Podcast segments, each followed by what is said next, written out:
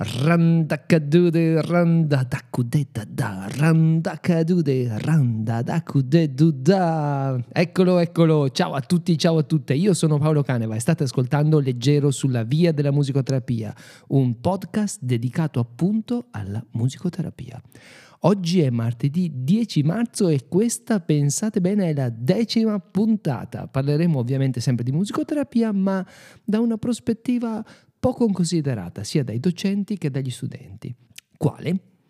Beh, eh, la mia esperienza è che c'è molta attenzione nel sottolineare gli aspetti etici, scientifici, operativi, tecnici e professionali del nostro mestiere e anche quelli poetici, filosofici, epistemologici e che più ne ha più ne metta ma quasi mai si parla di musicoterapia e partita IVA, musicoterapia e codice univoco, PEC, fiscalità, eccetera, eccetera. Ovviamente in un podcast di 5 minuti scarsi non posso affrontare nel dettaglio tutto questo, ma se qualcuno fosse interessato, visto che mi trovo forzatamente a casa come qualcun altro di quelli che mi stanno ascoltando, potremmo fare una diretta o una super skypata ed entrare nei dettagli. Quindi, se desiderate, che approfondiamo la cosa, fatemelo sapere con un commento sulla pagina Facebook di Musicoterapia da guardare oppure sulla pagina Facebook di Paolo Caneva. Come gestisco l'aspetto fiscale e le incombenze burocratiche? Ovviamente pago un commercialista, ma ci sono un sacco di occasioni quotidiane in cui vi chiederanno documenti, numeri, dati, informazioni che hanno a che fare più o meno direttamente con la vostra professione. Quindi che fare?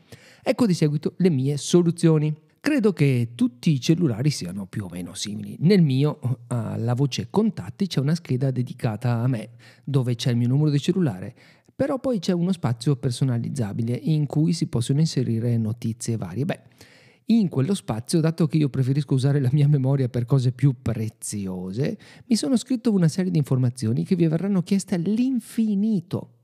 Quali? Il numero di partita IVA la data di attivazione della vostra partita IVA, il codice ATECO della stessa, il codice fiscale, il codice univoco, l'IBAN, il BIC, la targa del vostro mezzo, eccetera, eccetera.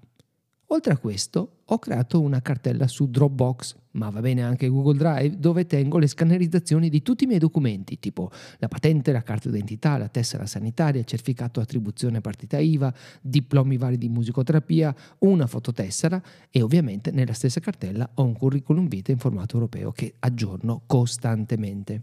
Ma non finisce qui perché ora vi regalerò una serie di consigli che nessuno mi ha dato durante la mia formazione e che ho imparato da solo e che spero possano esservi utili.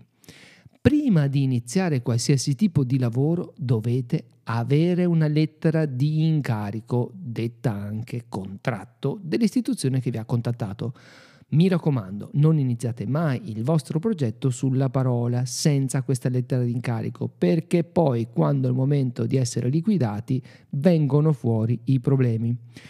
È lì infatti, sulla lettera di incarico, che sono indicate le ore, gli accessi, l'importo e la modalità di liquidazione della vostra prestazione professionale.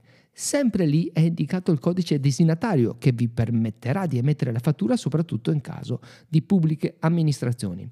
So che lo sapete già, ma ricordate che quando fate fattura dovete specificare il software in vostro possesso, nel mio caso è Aruba, se il vostro cliente è un privato o una pubblica amministrazione. Ricordate anche che alcuni enti vi chiederanno di emettere parcella e non fattura. Niente panico, si tratta solo di specificare il tipo di documento con un codice che è Torino Domodossola TD01 per le fatture e Torino Domodossola 06 per le parcelle.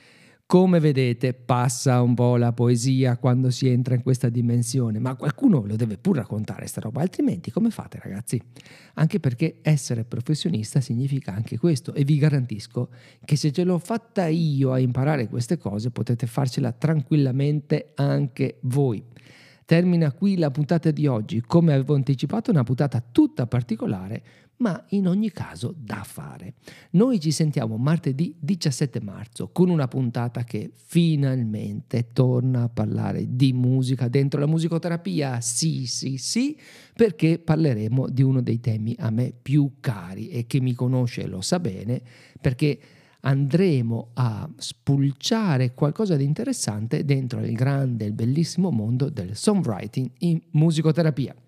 Come sempre vi ricordo che potete trovare la trascrizione di questo podcast sul sito canevapaolo.it e mi raccomando, mi raccomando, spargete la voce. Un'ultima cosa che non ho mai specificato, ma forse è il caso di farlo. Eh, sentitevi liberi di chiedermi tramite i commenti sui social. Io ho una pagina Facebook personale, come ho detto prima, c'è un'altra pagina Facebook invece eh, più ufficiale che è musicoterapia eh, da guardare, poi c'è il mio sito, ho un canale YouTube, insomma ci sono un sacco di possibilità per contattarmi e se vi va, se avete voglia che parli di qualcosa in particolare, non fate altro che richiedermelo. Va bene?